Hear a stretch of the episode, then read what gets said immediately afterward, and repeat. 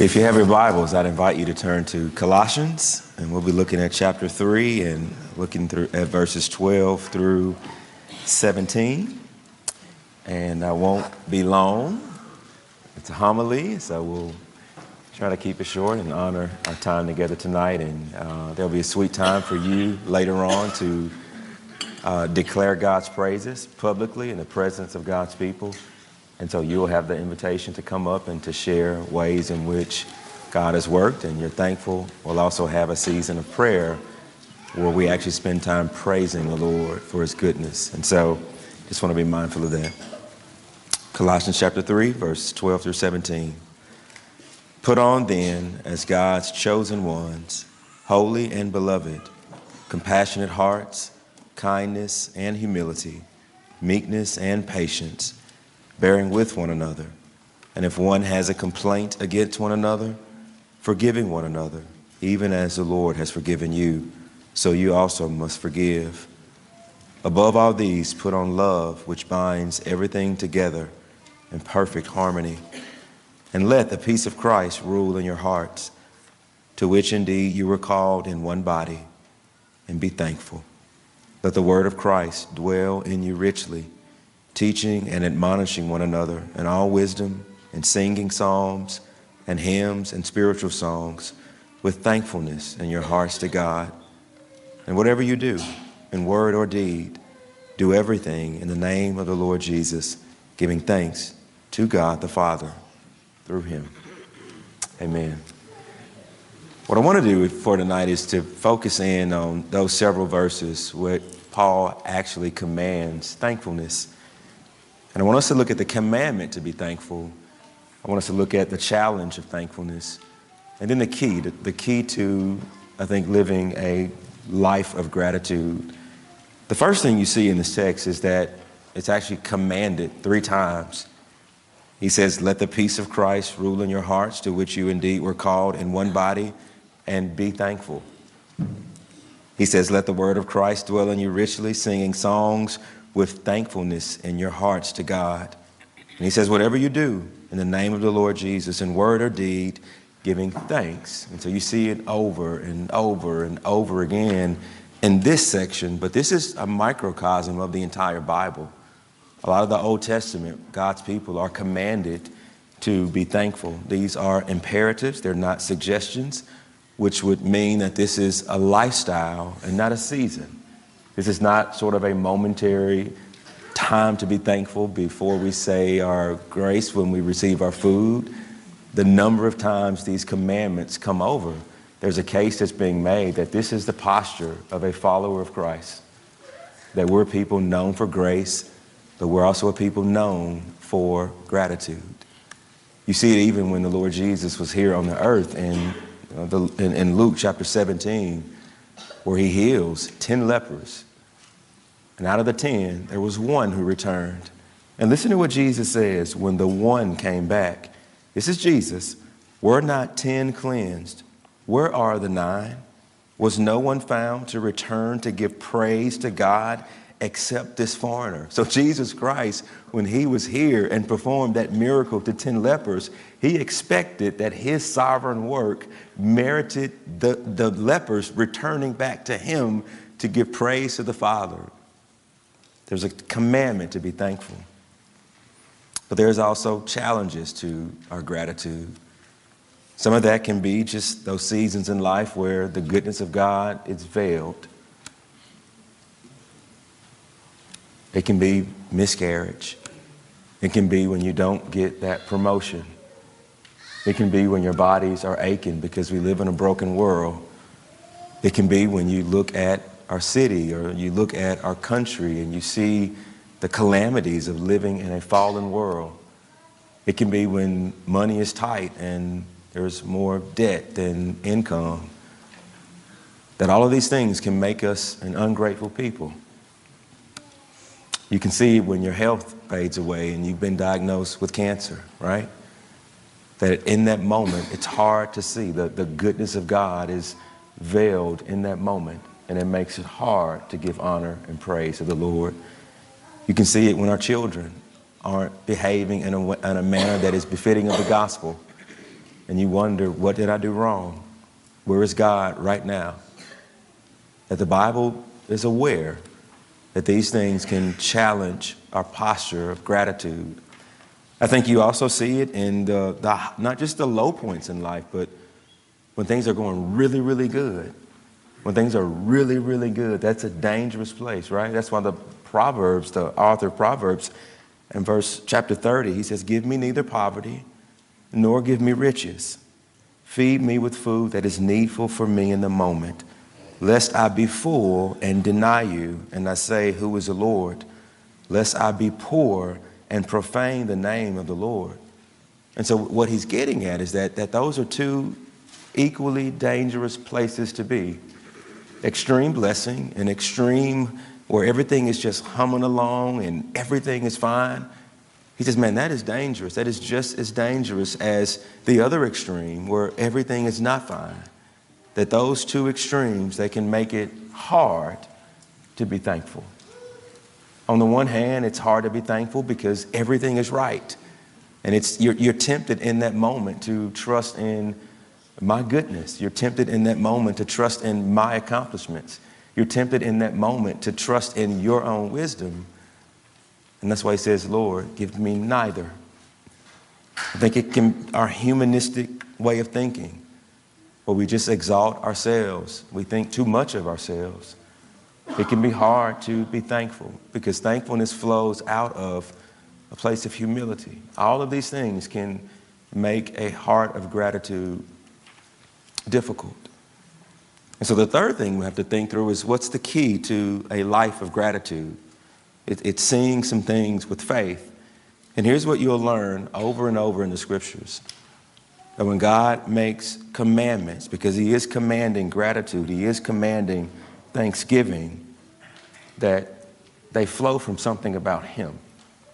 Every commandment, there's one side of it, side A, how we receive it, but there's always another side to it, side B, because it, it, it's showcasing something about who God is. And you see it in our text, right? You see it in verse 13 as a sample, right? He says, Bear with one another, and if one another has a complaint against one another, forgive one another. So that, that's a commandment, right? That's a commandment to endure with one another, to be patient with one another, to forgive one another, right? That's the commandment. But notice the other side of the commandment. Why? Because the other person needs it, because it's the right thing to do. Notice what Paul says the other side of that commandment to be forgiven and to bear with one another. Notice what he says the other side is as the Lord has forgiven you. You see how that works? The commandment to treat others this way is not just God saying, Hey, I'm God and I command you to do this. He could do that. But there's another side to it. I'm commanding this because I'm this way with you. And so there's a correlation that we have to start making in the scripture when we come to these commandments. We have to not just say, okay, Lord, what are you asking or commanding me to do? But what is it about your character that compels me to do this thing? And so we can say that when God says be thankful, well, what's the B side of be thankful? The B side of that is God has done some things for you that is worthy of praise. If you, if you don't see the other side of it, then we will not live lives of gratitude. But if you can see this commandment with the eyes of faith, be thankful because I have done things that are praiseworthy. Now you have thankfulness that is it's whelming up and it hinges off of the character of God and not just you conjuring up this feeling. And so, if he can say, be thankful, sing and pray and greet one another with thankfulness in your hearts to God, that whatever you do in word or deed, give thanks to the Father through him. Well, this begs the question well, God, what have you done for me lately? And that sounds trite, and it sounds almost, all right, can you, should you say that?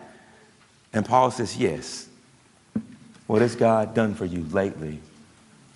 And you look at if it, Colossians and you see it, you see in chapter 1, verse 6, it says, you can turn over if you have your Bibles, but notice when Paul is praying, he says, uh, Because of the hope laid up for you in heaven, of this you have heard before in the word of truth, the gospel which has come to you. Now, now notice right there, right?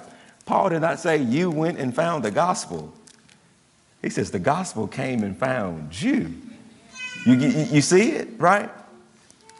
Notice what he says, which you heard, which is bearing fruit, but you heard it and you understood the grace of truth just as you learned it from Epaphras, right? And then he is a fellow minister of Christ on your behalf. And so tr- trace the train, trace the train of thought. The gospel came to you. You were not seeking God. And it came to you and you learned it because Epaphras taught it. And who was Epaphras? A faithful servant of Jesus. And so, who is ultimately responsible for you hearing the word of truth? It is not Epaphras, and it is not you, it is Jesus who discharged him to send the gospel to you. So, if, if Paul were to say, What has God done for you lately? First thing is, he sent the gospel to you. Look at chapter 2, verse 13. And you were dead in your trespasses, and it was God who made you alive together with Christ, having forgiven all of our trespasses, all of them, by canceling the record of the debt that stood against us with its legal demands. He nailed it to the cross. The soldiers were not the only ones driving nails in the hand of Jesus. Paul says, with the eyes of faith, the Father was driving the nails of the record that stood against you through the work of those men to the cross of Christ, all of your trespasses, all of them. He was putting them upon his son on the cross. And you were dead, and he made you alive. Chapter 3, verse 3 And you have died with Christ, and your life is hidden with Christ, and you have been raised. There was someone else who died on the cross of Christ or at the cross of Christ, and it was you, and it was the old man. God put that person to death, and He has raised you in power. That's what He's done, past tense. What is He doing right now, right? Paul says in uh, Colossians chapter 1 17, he is before all things, and in him all things hold together, which means right now, Jesus Christ is holding it all together. That the reason we are here right now, we're, we're breathing breath that he gives. He right now is sustaining our lungs and our lives. He right now is keeping us in our right minds. He right now is holding it all together. And verse 18 of chapter 1, and he is the head, not was the head, not will be the head, but present tense, he is right now the head of the church. And so holding all things together, that's a, that's a common grace that unbelievers are benefiting from the goodness of God right now. But when he says he is the head of the body right now, he also has special affection towards the church right here, right now. And he will always do things worthy of praise. Look at verse 4 of chapter 3. And when Christ, who is your life, appears, then you will also appear with him in glory. So notice what Paul has just done. He's taking you past tense. This is what happened past tense. He takes us to right now. The very sovereign creator of the world right now is at work for you. And he takes us to the future that this Jesus who died on the cross for you, he, did, he is not forgetting about you. He will one day in the future come back for you and bring you and I that we might be with him forever. And so when Paul says, What has God done for you lately? He says, Go back. Look right now. Look in the future. And so the commandment to be thankful, to sing hymns, it hinges off of this. He has, is, and will always do good by his people.